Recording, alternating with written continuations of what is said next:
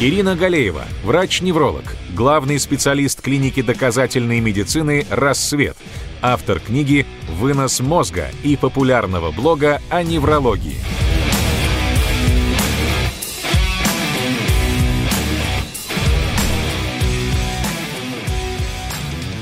Здравствуйте. Друзья, ну что, проголосуем? Очередной любопытный опрос. Как часто на самолетах возникают ситуации, требующие вмешательства врача? Один случай на миллион пассажиров, сто случаев на миллион пассажиров, тысяча случаев или десять тысяч на миллион пассажиров. Кто больше? Друзья, голосуем, переходите по ссылке в чате и делайте ваш выбор. У меня, соответственно, вопрос. Многие люди жалуются, что с перепадом давления им плохо. Прямо голова болит, суставы ломит. Я посмотрел, э, вот когда мы летим на самолете, то перепад давления в пять раз больше, чем в Москве за месяц.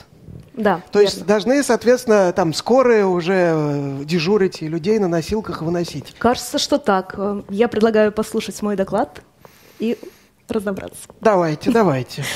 А, сегодня я расскажу про метеозависимость. Очень интересная тема, которая вызывает много реакций у моих подписчиков в Инстаграме.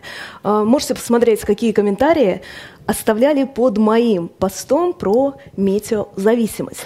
И, в принципе, я понимаю, почему у людей а, такая реакция на мои слова, что метеозависимость – это миф.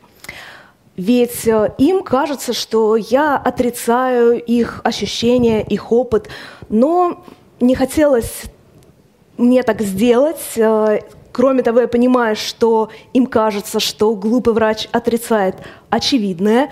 Э, например, каждый сталкивался с тем, как погода влияет на тело. Например, видит э, ожоги после длительного нахождения на солнце или обморожение после того, как прогулялся по морозу. Я не хочу отрицать того, что погода, безусловно, может влиять на организм. Есть много примеров, как, например, холод вызывает приступ астмы, или жара может вызвать обострение рассеянного склероза, или вот, например, очень наглядно, как обостряются кожные болезни под влиянием различных погодных условий. Например, мелкоточный кератолиз или отрубевидный лишай могут обостриться от жары, хотя оба этих заболевания вызваны различными микроорганизмами. От холода может обостриться атопический дерматит или вульгарный ихтиоз. Хотя эти болезни во многом являются генетическими. И Тут э, может у слушателей возникнуть логичный вопрос. Вы разве своими словами только что не доказали, что метеочувствительность на самом деле существует. Но я хочу рассказать не про это явное влияние погоды на организм, а про те причины, которые чаще всего винят в возникновении головных болей или э, болей в суставах. Это атмосферное давление и магнитные бури. Посмотрим, насколько действительно выражено влияние этих погодных факторов. А также разберем самые распространенные жалобы, которые предъявляют э, метеочувствительные люди, а именно головные боли и боли в суставах. Итак, начнем с изменения атмосферного давления. Рассмотрим, э, как меняется атмосферное давление, например, в Москве. Итак, э, в Москве максимально, насколько может поменяться атмосферное давление, 50 миллиметров ртутного столба. А, самое высокое атмосферное давление было зафиксировано 7 э, декабря 2020 года. Оно составило 768 миллиметров ртутного столба. Самое низкое было 14 января 2022 года и составило 719 миллиметров ртутного столба. Но это максимум, который мы можем испытать, если мы прямо на машине времени перенесемся из 7 э, декабря 2020 года э, в январь 2022 года. А так средние колебания гораздо меньше, 20-30 миллиметров ртутного столба. Например, за этот ноябрь, во время которого я слышала много жалоб на головные боли от атмосферного давления и так далее, э, колебания составили максимум 10 миллиметров ртутного столба. Много это или мало? Давайте сравним, э, например, с полетом на самолете.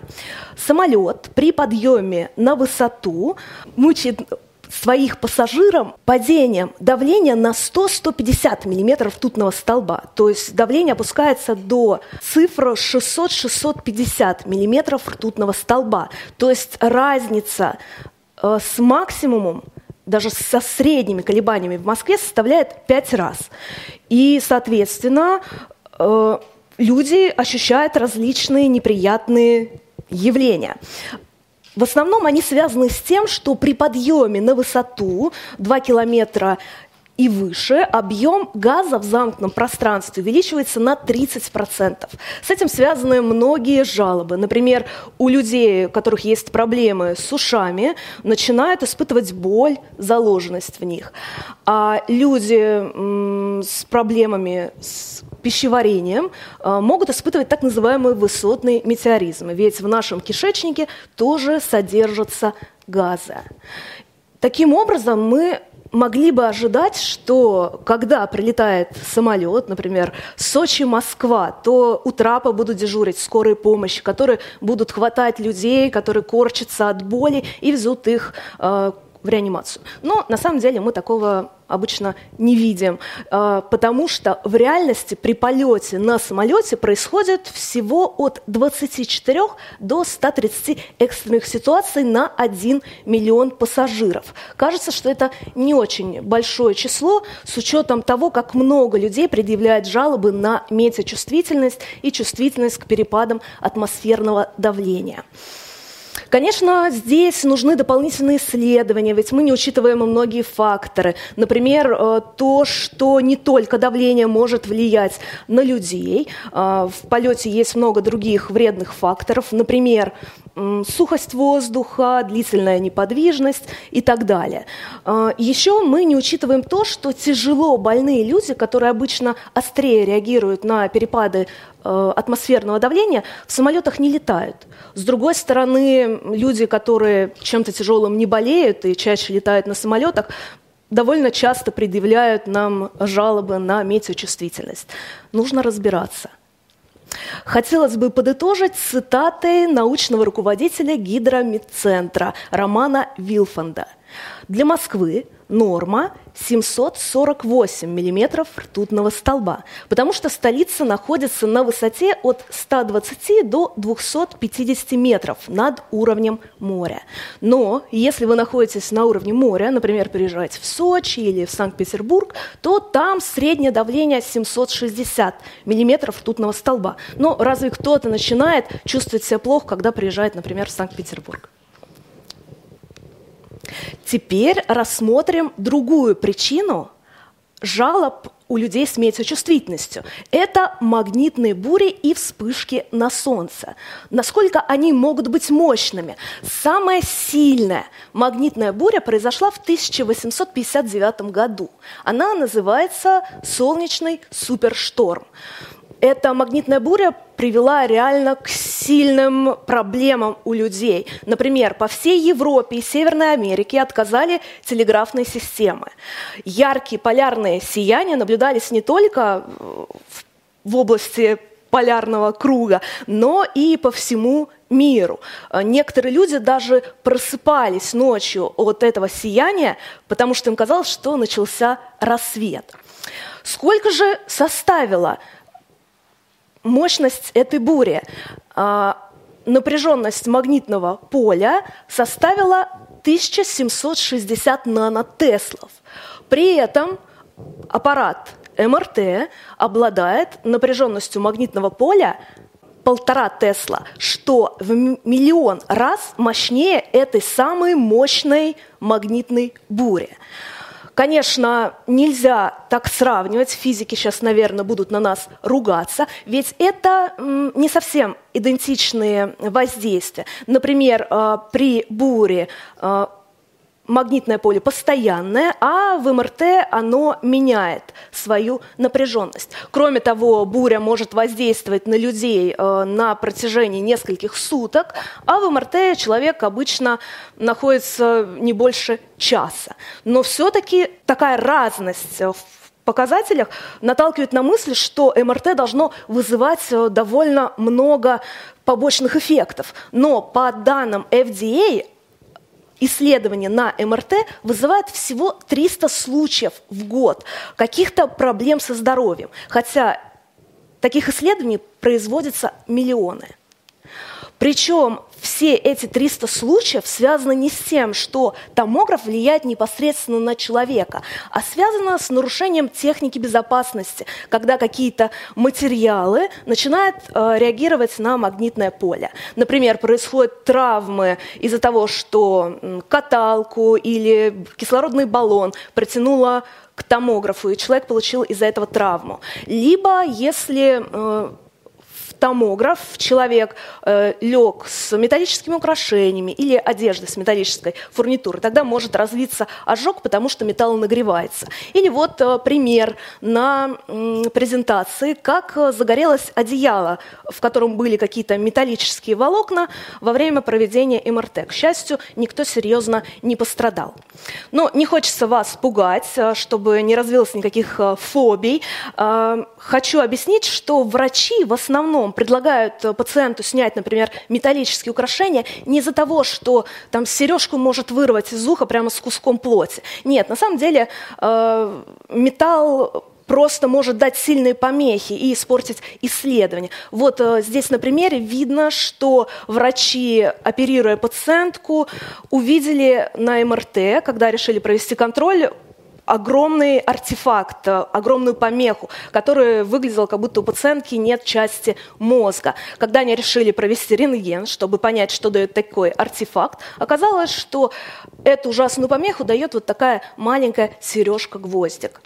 Поэтому если врачи на МРТ предлагают вам э, снять все металлические украшения, не спорьте с ними, ведь даже э, золотые украшения или серебряные, которые относятся к немагнит материалам, они все равно могут э, привести вот к таким артефактам. Более того, э, артефакты может давать даже косметика, потому что в, в многих косметических средствах есть э, соли металлов. И даже мази, которые люди используют при э, болях в спине, э, могут давать артефакты на МРТ. Поэтому лучше на МРТ приходить чистенькими, умытыми и переодеваться в халатики или пижамки, которые дают вам врачи.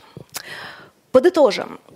МРТ очень-очень-очень мощный по сравнению с магнитной бурей, но влияет он только на металл, а не на человека хочется подытожить цитатой геологической службы США. Магнитное поле Земли напрямую не влияет на здоровье человека. Люди эволюционировали, живя на этой планете.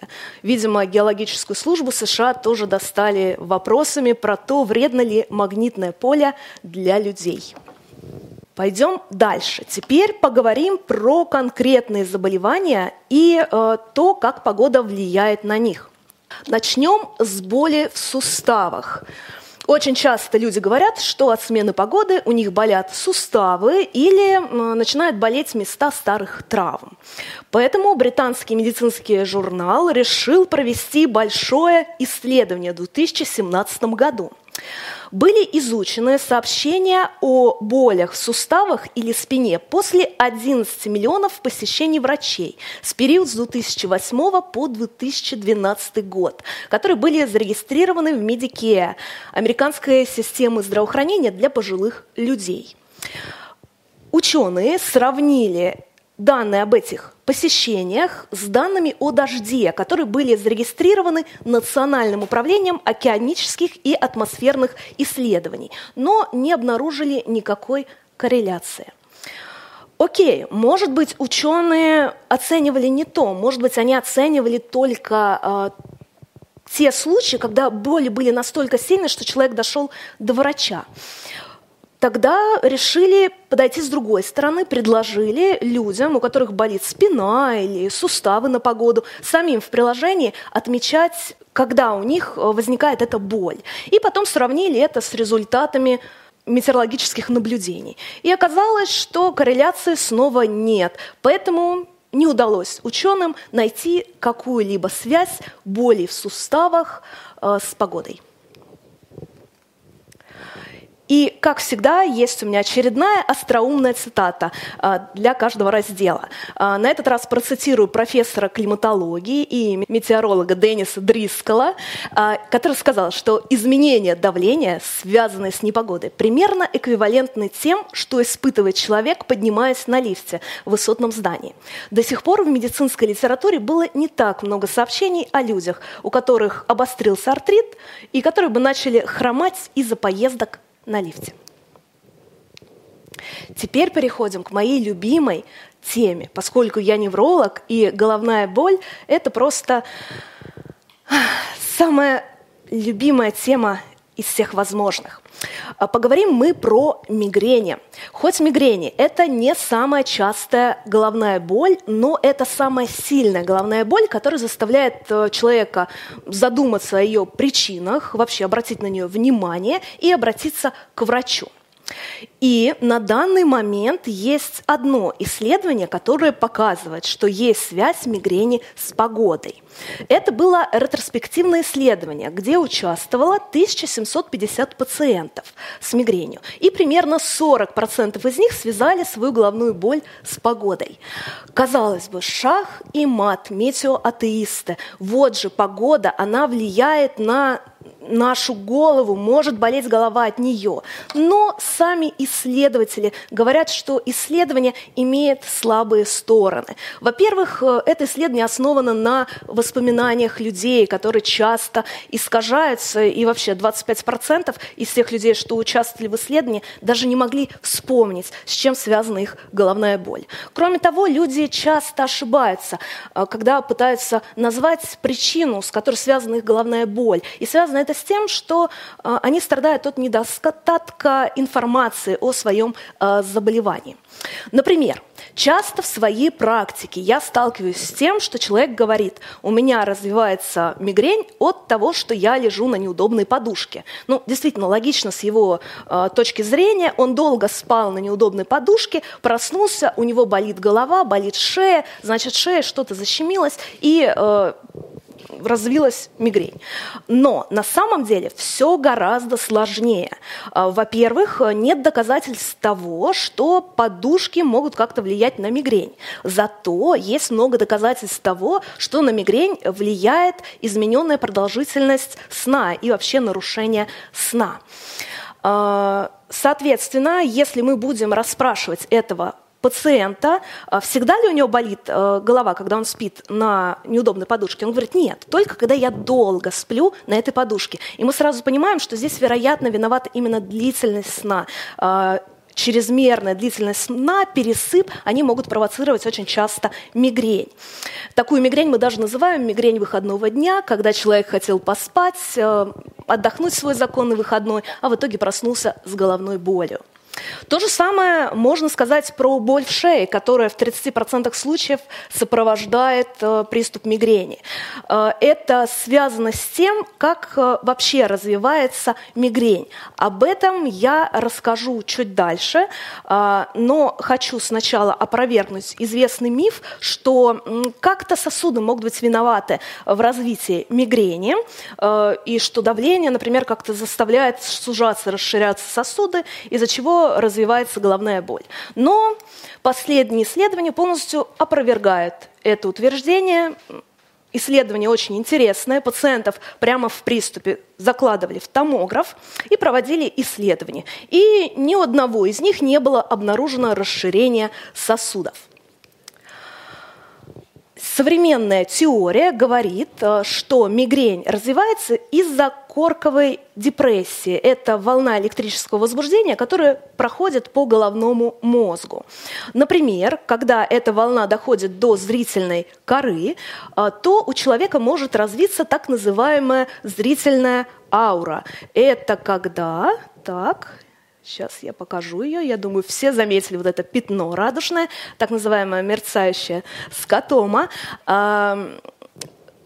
которое возникает как раз из-за того, что активируются нейроны зрительной коры. И если это возбуждение идет дальше, то может возникнуть и онемение в конечностях, и нарушение речи. А когда э, возбуждение доходит до нейронов тройничного нерва, до ядер тройничного нерва, то у человека развивается боль. Ведь страничный нерв участвует э, в чувствительности и в том числе в болевой чувствительности. И неподалеку от этих ядер тройничного нерва находятся ядра верхних шейных корешков. И вот как раз это объясняет, почему у нас болит шея при мигрени. То есть боль в шее э, во время Мигрени – это не причина возникновения головной боли, а наоборот. Э, мигрень приводит к возникновению боли в шее. И если мы вылечим мигрень, то боли в шее человека тоже беспокоить не будут. Соответственно, когда врачи узнали, что раздражение тройничного нерва вызывает э, развитие мигрени, многие ее симптомы, то они тут же придумали способ, как с этим можно бороться. Это можно исправить с прибором цефали, который был не так давно одобрен FDA для лечения и профилактики мигрени. Работает этот аппаратик так. Он раздражает веточки тройничного нерва, и нерв как бы теряет возможность самостоятельно возбудиться. Это помогает как прервать приступ мигрени, так и э, использовать аппарат для профилактики частых приступов. Кроме того, во время мигрени происходит выброс вазоактивных пептидов, в том числе CGRP. А, этот э, пептид э, очень сильно влияет на развитие мигрени. Есть множество исследований, которые показывают его важность. Например, если у человека есть приступ мигрени, взять его кровь на анализ, то у него окажется повышен уровень CGRP. И наоборот, если пациенту ввести э, препарат от мигрени, суматриптан, то уровень CGRP у пациента снизится. А если взять несчастного человека с мигренью, у которого нет приступа, и ввести ему CGRP, то у него приступ разовьется. Ну, короче, э, доказано влияние этого пептида на 100%. И тут же э, ученые придумали, э, что этот пептид можно победить при помощи моноклональных антител и разработали так называемую прививку от мигрени. В России даже зарегистрированы два препарата – эренумаб и фремонезумаб. Также известно, что на мигрень может повлиять серотонин. Еще не совсем точно понятно, как серотонин участвует в развитии мигрени. Но м- можно это предположить, например, э, благодаря тому, что э, хроническую мигрень частоту и э, интенсивность приступов можно корректировать при помощи антидепрессантов, таких как венлофоксин и амитриптилин. Соответственно, к чему я веду, к чему эта длинная речь? А, мы, врачи, отрицаем метеозависимость не потому, что мы такие вредные, мы хотим оспорить опыт пациентов. Нет, просто если мы будем списывать жалобы пациента на метеозависимость, то нам ничего не останется, кроме как развести руками и сказать, ну, само пройдет, мы же не можем повлиять на погоду. Но вот если мы начнем э, углубляться в тему, э, разбираться, чем именно на самом деле вызвано заболевание, то тогда мы сможем подобрать лечение. Как, например, вышло с мигренью, где у нас появился целый спектр новых методов, благодаря тому, что мы разобрались, что на самом деле вызывает мигрень, чтобы помочь пациентам по ссылочкам вы можете посмотреть исследования, на которые я сегодня ссылалась. Спасибо. Ссылочки-то мы посмотрим. А как книга-то твоя называется? «Вынос мозга». «Вынос мозга». Ну, сейчас у нас тоже будет «Вынос мозга» на сцене. Готовы ли вы ответить за свои слова? На сцене вредный оппонент – Никита Жуков, невролог, психиатр, медицинский директор сети клиник Лахта Клиник, автор расстрельного списка препаратов и книги медицины. Прошу. Спасибо. А, да, я пока сидел, еще один вопрос придумал, прикольный. Дайте, да. дайте Ирине возможность ответить, пожалуйста. Э, вспоминая прошлый вариант. Окей. А, Может быть, есть смысл искать метеозависимость э, в том, как сезонно мы болеем гриппом, например. Это эпидемия, которая двигается прям по кругу вокруг земного шара. А здесь скорее стоит посмотреть метеозависимость у самих вирусов, потому что э, известно, что вирус гриппа, например, лучше выживает в сухом воздухе, который э, как раз в зимнее время у нас чаще встречается. То есть здесь опять не сам организм человека как-то реагирует на изменения погоды. Скорее вирус в этом виноват. Да, согласен, спасибо. А если брать э, нашу любимую психиатрию, сезонное аффективное расстройство, которое тоже, в общем, зависит от смены времен года? Да, здесь действительно есть такая связь. Всякие э, цикличные штуки, типа депрессии например, бар, они очень связаны с погодой. Но здесь влияет не магнитные бури или атмосферное давление, про которые я рассказывала, а скорее солнечный свет, потому что он может напрямую через сетчатку влиять влиять на области мозга, которые э, отвечают за наше настроение. Класс, спасибо. Uh, ну, в общем, похожая история про полинос, который, в общем, тоже зависит от uh, времени года, uh-huh. но тут как бы понятен аллерген, uh, поэтому не задаю этот вопрос, просто произношу.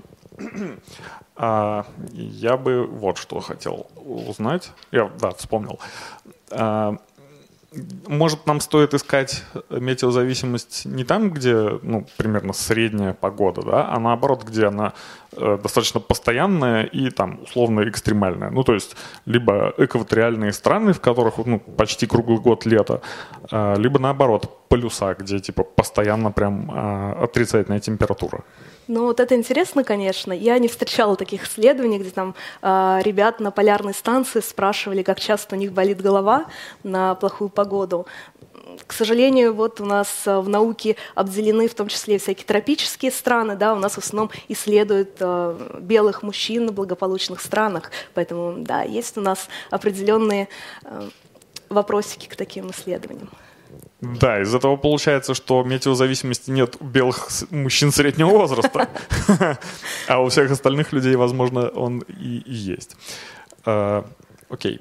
На один вопрос э, ты и так ответила. Э, я думал, что а может попробовать посмотреть на именно скорость изменения вот этой, там, этих параметров типа давления. Но тогда бы самолет и так бы это показал. Сейчас, у меня очень короткая память. А, да, глобальное потепление. Может ли оно повлиять на здоровье людей? Вот это интересно. Ну, я думаю, безусловно, может, ведь нам обещают всякие катаклизмы, э, ураганные ветры и так далее. Но я не знаю, насколько там прилетевшее в голову бревно, оно может относиться к метеочувствительности. Вот. Кайф, спасибо. А, еще один дополнительный вопрос. Угу, я готова. А, может быть ли такое, что э, дело на самом деле э, не в ощущениях человека, а в том, как мы оцениваем погоду? Потому что те исследования, которые ты говорила, э, там вот люди условно отмечали, да, когда что-то болело, потом это сравнивали с метеоданными, но мы же все знаем, насколько мы верим прогнозам погоды, особенно там в том же Питере. Ну, он почти никогда не совпадает с реальностью. И может дело в том, что мы неправильно э, в этих исследованиях фиксировали изменения погоды. Ну, то есть надо было именно наблюдательными методами, а, а не так, что типа, а давайте посмотрим, какая погода была по метеосводкам. Потому что она другая была, скорее всего. Ага. Мне кажется, что ученые предусмотрели это, хотя я не помню в методах, что они конкретно там смотрели, но у нас же есть э, несколько вариантов, как мы можем посмотреть архив погоды. Это может, ну, условно быть там э, прогноз, который давал гидромедцентр на этот день, а может быть непосредственно наблюдение, которое фиксировалось. А, точно могу сказать, что рекорды колебания давления я смотрела не в прогнозах, их невозможно было предсказать, а те изменения, которые фиксировала именно э, на ВДНХ находящаяся метеостанция. То есть это прям вот объективные моменты. Надеюсь, что в тех исследованиях, которых я приводила, там было не какое-то искажение когнитивное у ученых, а они все-таки догадались посмотреть э, записи именно конкретных наблюдений, а не предсказаний погоды. Вот. Класс, спасибо. Можно ли тогда считать вот эту нашу метеозависимость, ну, которая якобы проявляется, э, просто такими поведенческими реакциями или какой-то верой во что-то извне, на которое мы повлиять не можем, но нам это делает плохо. Мне кажется, что да, потому что часто наблюдаю на своей практике, что приходит пациент, который да, не знаком с тем, что может вызывать мигрень, не знает про то, что длительность сна влияет, нарушение диет, например, пропуск приема пищи, э, стресс и так далее. Э, он говорит, что у меня голова болит от погоды. А когда ты ему все это рассказываешь, он к тебе приходит на контроль через пару месяцев, показывает свой дневник головной боли, и ты видишь, что там уже появляются какие-то новые факторы. То есть э, здесь скорее да, еще еще проблема в том, что пациенты недостаточно информированы. Супер, спасибо. У меня все. Спасибо. Так, спасибо, Никита. Я надеюсь, что у нас будет еще вредность нарастать в течение форума. Постепенно. Все очень добрые, Постепенно, да? да, пока, пока доброта какая-то скорее. А, ну, сначала давайте посмотрим результаты голосования. Как наши зрители оценили.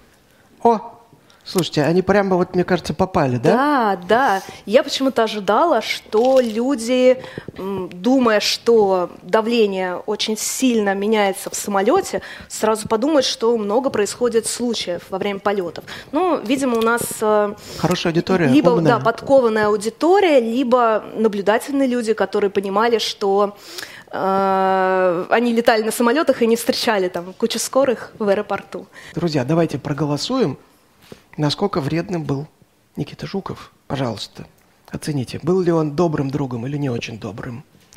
А мы продолжаем. И сейчас вопрос хочет задать наш самый неподкупный зритель.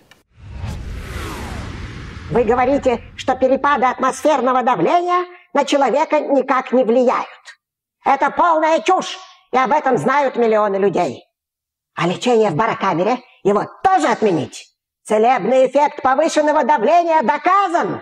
В клетке поступает больше кислорода. Усиливается регенерация. Выходят токсины. Для иммунитета полезно, для всего.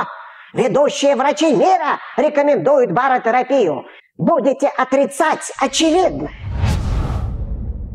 Но он, конечно, так убедительно всегда говорит, что если бы я не знала, что в большинстве случаев э, барокамеры не имеют доказанного эффекта, я бы ему даже поверила. Но, к сожалению, не такая универсальная эта помощь, и работает она только в каких-то редких случаях, типа кессонной болезни. Ну, Захария считает, что вы неубедительны. Вот. Но сейчас вопрос от Владислава Хлебанова. Ну, вообще, сильные переменные магнитные поля, скажем, десятки Тесла, могут оказывать влияние на организм? Это очень хороший вопрос, на самом деле. А, я, когда готовилась к докладу, изучала всякие штучки про МРТ, и есть ведь довольно известный эксперимент, как лягушку заставили левитировать в магнитном поле. И магнитное поле там было огромной мощности, больше десятка Тесла. При этом, к сожалению, в этом исследовании я не нашла, что случилось потом с лягушкой, но в видео, которое многие, наверное, видели, э, там лягушка вполне живая. Но интересно, что не так давно э, НАСА повторила этот эксперимент на мышах, то есть уже более близких к людям существам. И, опять же, не указали, как себя мы, мыши чувствовали после вот этой левитации, но указали, что мыши адаптировались к состоянию невесомости через 4 часа. То есть как минимум 4 часа вот это микросущество малюсенькое, да, оно э, осталось живо и вполне себя бодро чувствовало, что даже смогло адаптироваться и начать нормально двигаться в этой э, левитации. Ну, может, у нее мигрень была при этом? Может быть. Вот, к сожалению, нельзя э, оценить, но, блин, 10 тысяч 10 миллионов, получается, Тесла э, будет, это прям супер много, и если будет мигрень, то это все равно не объяснит почему там мигрень списывают на магнитные бури. Окей. Сейчас у нас блиц, то есть в течение трех минут прошу отвечать максимально лаконично. Время пошло. А Андрей Линов спрашивает, почему на домашних животных переменные погоды влияют, а на меня нет? Не знаю, потому что вот лично у меня два кота, и они настолько облеменились, что даже уже нос не закрывают, когда там предсказывают холода. А, я думаю, что это актуально только для каких-нибудь хладнокровных э, питомцев, типа ящериц и так далее. Вячеслав Каратеев, от разницы температуры может ли случиться несварение желудка? Если нет, то надо к врачу? А, непонятно мне про разницу чего говорится. То есть человек, если холодное просто съест, а, ну, мне кажется, пока идет по пищеводу, все это согреется, а так внешняя температура на нас не должна влиять. Сергей Косулин. Иногда при резком изменении погоды, колебания температуры, особенно весной и осенью, болит голова и клонит сон. Пора идти к врачу. К какому? К неврологу. Угу. Ольга Перминова. Правда ли, что применение магниевых ванн поможет уснуть и расслабить нервную систему. Это объясняют тем, что якобы э, магний всасывается через кожу и успокаивает людей, но наша кожа, к счастью, ничего не пропускает, иначе после ванны с пеной мы бы пускали пузыри. Все. А, Анна Чувашова. Почему считается, что погода сильнее влияет на женщин, чем на мужчин? Может, они просто молчат? Может быть, это гендерные исследования изучают как раз. Севил Доминова. Существует ли ВСД или это просто врачебная отмазка? Э, ВСД такого диагноза нет в международной классификации болезней, и чаще всего этот диагноз используют э, в странах СНГ, когда не знают, что поставить пациенту из э, реально существующих диагнозов. Севил Доминова. Суще... А, так, стоп. Динара Фатахединова. Можно ли сидеть на ногу на ногу?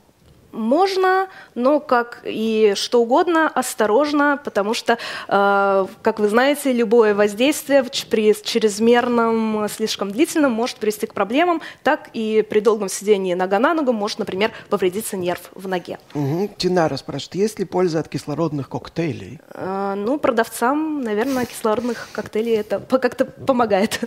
Мстислава, что из себя представляет гипноз и как он может работать? Его до сих пор часто используют в рамках лечебной терапии. Ага. Никто не знает точно, как он работает, и вообще обычно не рекомендуют его использовать. Это считается метод альтернативной медицины. Ольга Захарова, каково ваше мнение о пользе герудотерапии? Помогают ли пиявочки? Пиявочки, так. к сожалению, могут э, вызвать кровотечение, инфекции, поэтому от них больше вреда. Польза не доказана. Сергей Лапшинов, про влияние Луны и ее положение есть ли доказательства? Угу.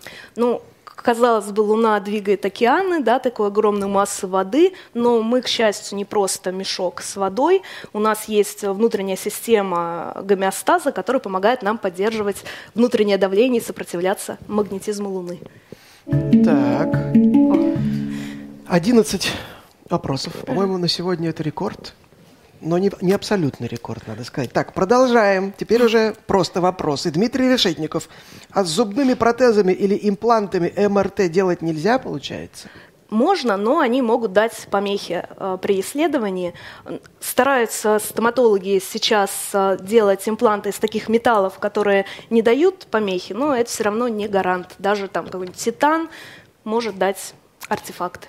Кирилл Ворошилов из Петербурга. Допустим, давление не повлияет на здоровье. Но что насчет, например, влажности воздуха, которая от погоды меняется сильнее, чем в самолетах? Угу, да, она может влиять на здоровье. Например, вот ту же сезонность гриппа во многом оправдывают влажностью воздуха. Э, и слизистые наши, когда пересыхают, они тоже теряют какую-то способность сопротивляться внешним факторам. Но это скорее больше к инфекционистам, но не э, про частые жалобы, которые связываются с метеозависимостью. Так, Карл Август Аванти. Рыбаки знают, что аппетит их потенциальной добычи напрямую зависит от погоды. Существуют ли рекомендации для желающих похудеть, привязанные к календарю рыболова? Блин, классный вопрос. А, мне кажется, это просто шикарная будет тема для какой-нибудь Шнобелевской премии вообще. Так что идея топ. Антон из Нижнего Новгорода. Здравствуйте. А есть ли связь между вялостью, сонливостью и переменной погоды? Да, вот э, мы говорили про сезонное аффективное расстройство. В принципе, оно может быть э, менее выражено, не доходя до каких-то клинических величин, э, за счет того, что все мы чувствительны к количеству солнечного света. Если его меньше, то мы впадаем в своего рода гибернацию, спячку, как у животных. Этим оправдывается повышение аппетита, сонливость, слабость. Ну, то есть мы как сурки в каком-то плане. Еще один любопытный. Окей, магнитные бури не в счет. А инверсия полюсов влетит? Я даже не понимаю, что Инверсия это такое. полюсов, ну, в общем, у нашей планеты, ну, если не ошибаюсь, правда, с промежутком в несколько тысяч лет полюса меняются местами. Ага. Интересно, ну вот я предлагаю понаблюдать, да, там вот Подождать этот этой период, да, проведет, пройдет вот эта инверсия, и мы посмотрим. Но вот знаете, просто у человека нет же, в чем проблема вот этого мысли о том, что магнитные поля как-то могут влиять? В том, что у человека просто нет таких органов, которые могут уловить эту магнитную активность. Вот есть перелетные птицы, например, которые ориентируются по магнитным линиям э, и понимают, в каком направлении им лететь. Но мы не птицы, у нас таких органов не обнаружено. Я, я, правда еще припоминаю смутно, что там при этой инверсии там еще магнитные поля защищают нашу планету от радиации. И есть гипотеза, что когда происходит вот эта сама инверсия, то значит, потоки солнечного излучения устремляются к поверхности Земли. И даже была гипотеза, что это приводит к, в том числе к скачкам эволюционным, там, мутагенез и прочее такое. Но Ну это, в вот, общем, будем сверхчеловеком. Да. Но мне кажется, что от радиации нас еще защищает слой атмосферы, поэтому обычно от э, вот этих всех магнитных бурь страдают всякие астронавты и другие люди, которые там выше уровня атмосферы, кто не защищены, а нам-то чего бояться? Ну, в общем, это к физикам. Э, Марк Хачатрян. А проводилось ли исследование метеозависимости у принимающих антидепрессанты? И почему для лечения мигрени антидепрессантами используют только приведенные вами два препарата? Не проводилось ли исследование, если есть какой-то особый механизм работы именно этих препаратов? Сразу два вопроса в одном. А, так, первый вопрос. э, Проводилось ли исследование метеозависимости у принимающих антидепрессанты? Наверное, здесь можно сказать про сезонное аффективное расстройство, потому что мы знаем, например, что люди, у которых есть сад, э, у них м, антидепрессанты могут убирать симптоматику как раз вот этого от недостатка солнечного света. Ш- это единственное, что мне пришло сейчас в голову по поводу влияния антидепрессантов на метеочувствительность. А, Второй вопрос, почему именно приведенные мною два препарата, а, во-первых, э, из всех, которые изучались, они показали лучший эффект. Некоторые антидепрессанты в некоторых случаях тоже могут использоваться, если нет никаких других э, вариантов, как лечить людей. Но это прям супер редкий случай, потому что у нас миллион э, классных средств от прививок от мигрени до каких-нибудь бета-блокаторов, антиконвульсантов, которые мы еще можем использовать для лечения мигрени. И э, тут вообще сам вопрос тоже интересный, потому что ученые до сих пор точно не понимают, как серотонин участвует в развитии мигрени, то ли э, как-то он снижает болевую чувствительность, то ли еще что. И вообще непонятно, почему, например, слабенький относительно амитрипсилин работает, который не сильно повышает выработку серотонина в маленьких дозах. А, например, какие-нибудь препараты из группы селективных ингибиторов обратного захвата серотонина, простите, они, э, дов- которые довольно сильно повышают уровень э, серотонина, они почему-то на мигрени не так хорошо действуют.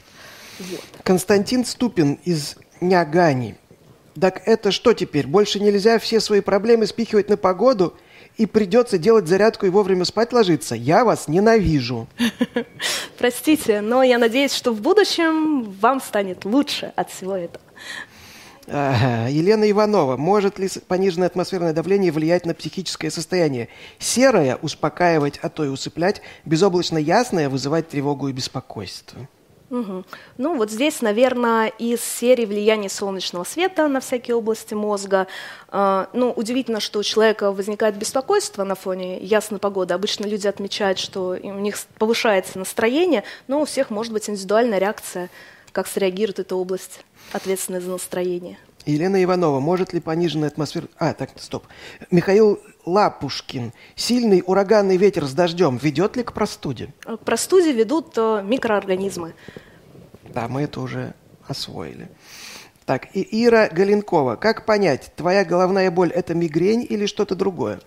У нас есть определенные критерии, по которым мы определяем, э, это мигрень или другой тип головной боли.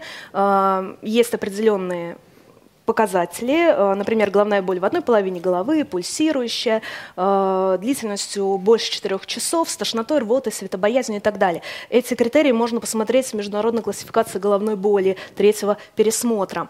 Соответственно, мы только по вот этим критериям и ставим диагноз, какие-то дополнительные исследования обычно не требуются.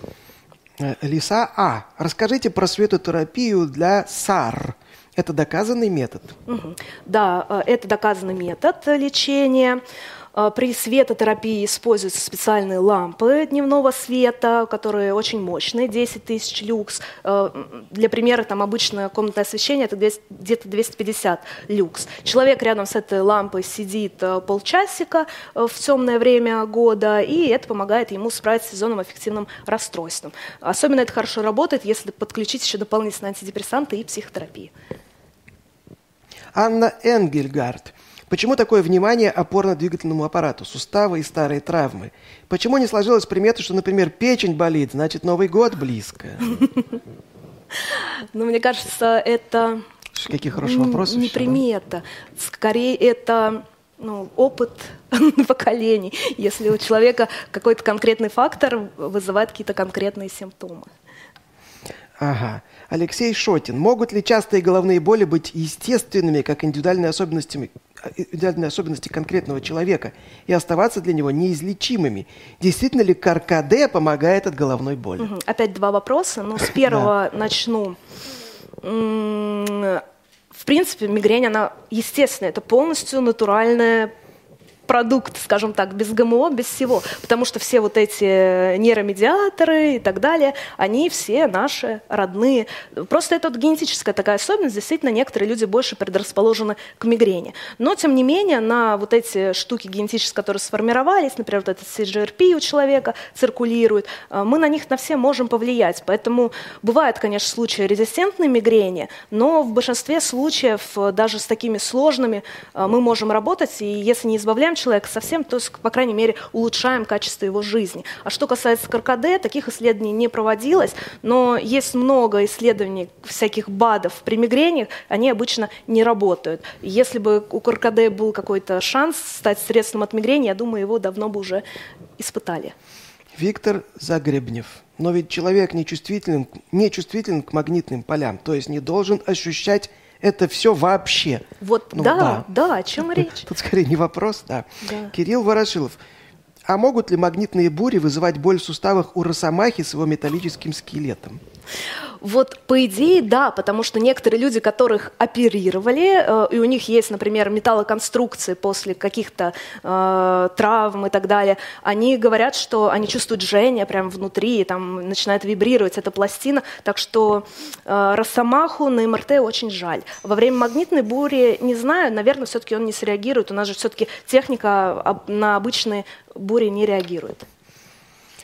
Алексей Шотин. Лечат ли электромагниты от головной боли и боли в суставах? К сожалению, польза вот такой физиотерапии не доказана. Рейк Шиль. Нужно ли пить обезболивающее при головных болях? Речь о систематических болях, то есть когда голова чаще болит, чем нет? Или есть еще какие-то способы облегчения с- состояния? Мгм. Смотрите, если голова чаще болит, чем не болит, и приходится пить таблетки больше 15 дней в месяц, то здесь можно говорить уже о хронической головной боли и о, то- о риске развития лекарственной головной боли.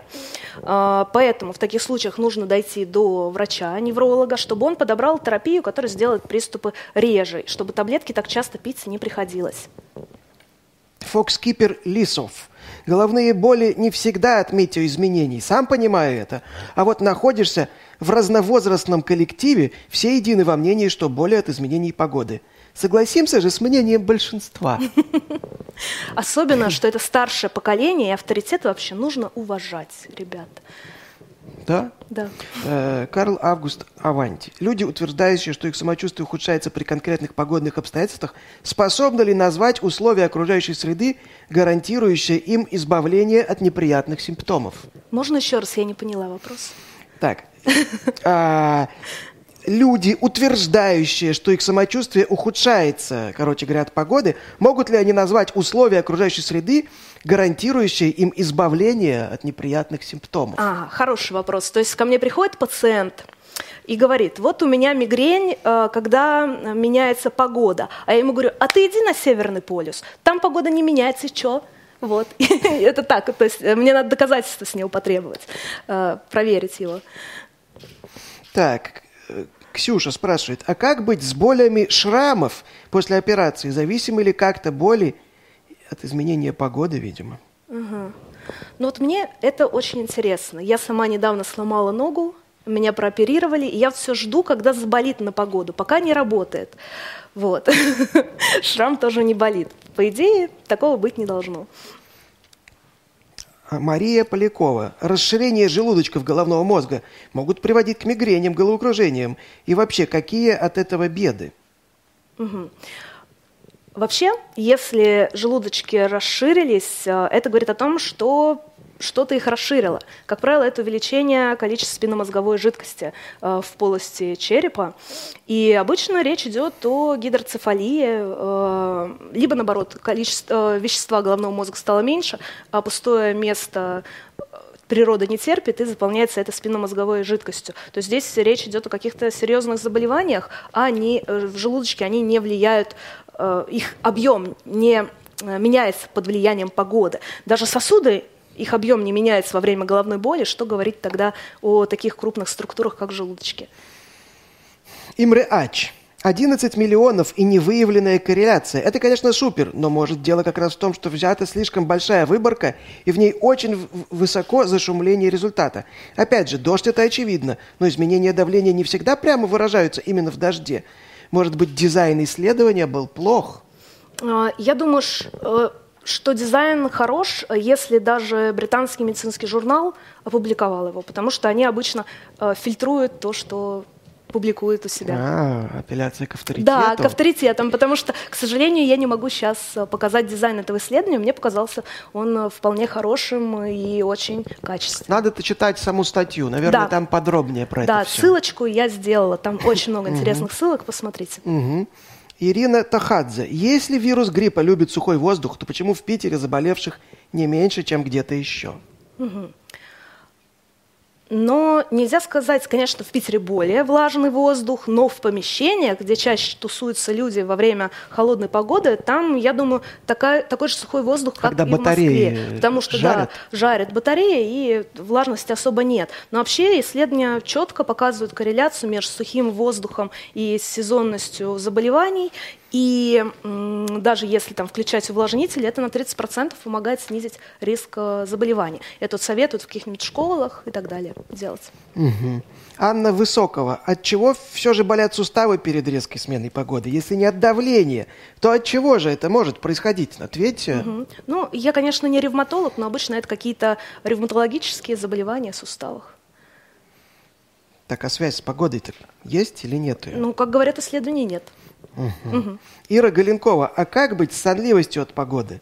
За окном дождь, хочется спать, спать, или это скорее визуальная стимуляция? А вроде уже был похож. Да, похожий вопрос. Хорошо. Так, Татьяна Майорова. Моя бабушка раньше жаловалась на спецэффекты, будто предметы в ее квартире левитируют.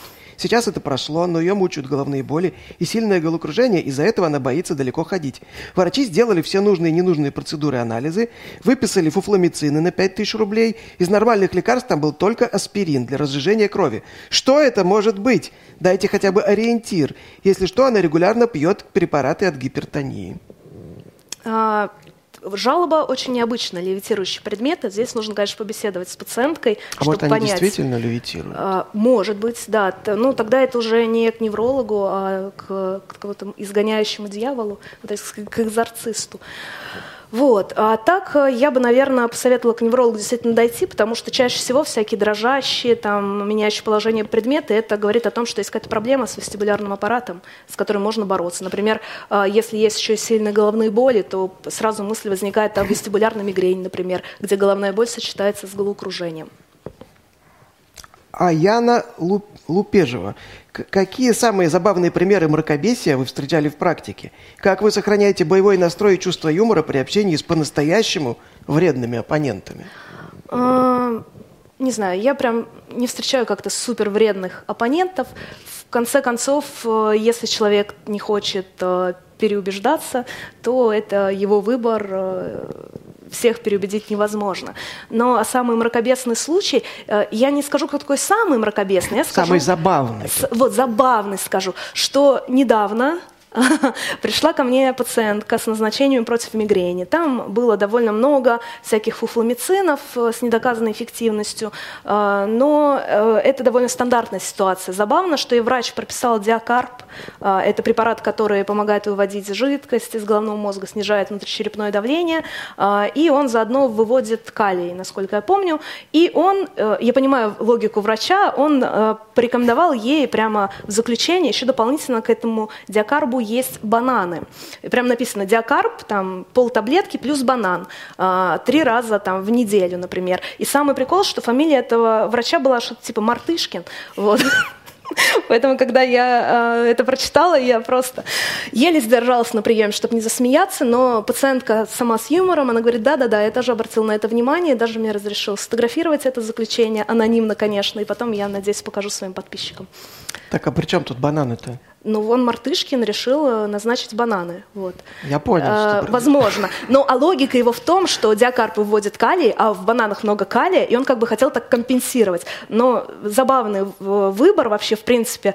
Ну, во-первых, диакарп вообще не помогает э, при мигрени. Во-вторых, обычно врачи все-таки предлагают, там, я не знаю, какой-нибудь препарат, э, который калий содержит, а не бананы. А тут сочетание фамилии и бананов, она Неспроста. кажется мне забавной, да. Mm. Вот. Спасибо. Дарья Смирнова. Помогает ли осознанное сновидение от всех бед? Почему сейчас это популяризируют? Есть ли польза в этом или это маркетинг? Какова механика этого процесса с точки зрения науки? У нас, кстати, было целое выступление про сон и всякие угу. особенности. Да, Но, это мне те, вопрос очень нравится, потому что я не только невролог, я сомнолог, а, то есть специалист, который занимается расстройствами сна. И э, осознанное сновидение, как неудивительно, они реально существуют. А, проводилось эксперимент, брали людей, которые говорят, вот у нас есть осознанное сновидение, закладывали их в томограф и просили э, подумать о том, что они поднимают руку. И у них загоралась в мозге определенная область. Потом этих людей положили спать, э, надели на них специальные маски, которые подают э, сигнал через закрытые веки световой, и люди должны если они действительно осознают свое состояние во сне, должны в этот момент э, подумать о том, что они поднимают руку. Э, и э, людей положили спать, они реально спали. Это было подтверждено данными энцефалограммы. Э, им ученые послали сигналы, люди подумали о том, что они поднимают руку во сне, и рука действительно у них поднялась. То есть уровень контроля над сном действительно феноменальный. Вот. Э, осознанные сновидения, в целом исследований не так много по поводу них. Они считаются одними учеными безвредными, другие говорят, поскольку не изучено, лучше не рискуйте. А наш преподаватель по сомнологии говорит, что сталкивался с людьми, которые действительно э, практикуют эти осознанные сновидения. И люди через некоторое время на самом деле от них устают. Э, с чем это связано? С тем, что, ну да, окей, ты научился моделировать там идеальный мир, в котором ты там гуляешь, все делаешь, что хочешь, но это же просто сон, и человек это все равно понимает, и то есть быстро это ему надоедает, через годик он уже говорит, ну, такой бесполезный навык, хотя довольно тяжело ему научиться там использовать используют специальные маски для сна, то есть это прям нужно э, хорошую силу воли иметь, чтобы в итоге такой, э, такую сомнительную суперспособность получить. Так, Значит, по поводу суперспособностей. Было порядка 50 вопросов, сейчас предстоит выбрать лучший. Угу. Кому достанется книга «Невидимый страж. Как иммунитет защищает нас от внешних и внутренних угроз» Альпина Нонфикшн угу. издательство. А можно Там были классные вот вопросы. вопросу про э, магнитные поля? Про инверсию, что ли? Нет, не про инверсию, а про то, э, как действительно сильное магнитное поле может повлиять вот, э, на организм.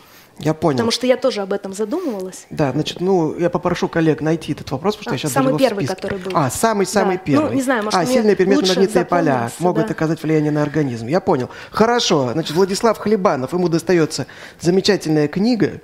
Давайте-ка мы сейчас посмотрим, как оценили вредного оппонента наши зрители. Добрый друг. Вот Милашка. так вот, Никита. Добрый, слишком вы добры. Вот, ну ладно, спасибо. Значит, сейчас подарки э, достаются э, от нас и от наших партнеров Ирине. Спасибо, Ирина, за прекрасный доклад. Сейчас на экране появится Спасибо. шутливый рисунок.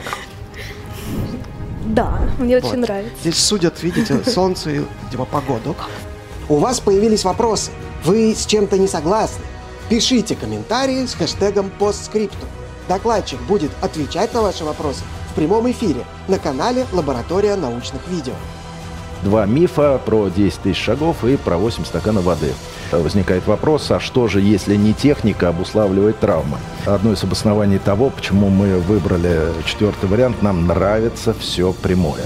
Зачем вообще, в принципе, этот миф оказался здесь? Если вы сказали, что это не миф, во-первых,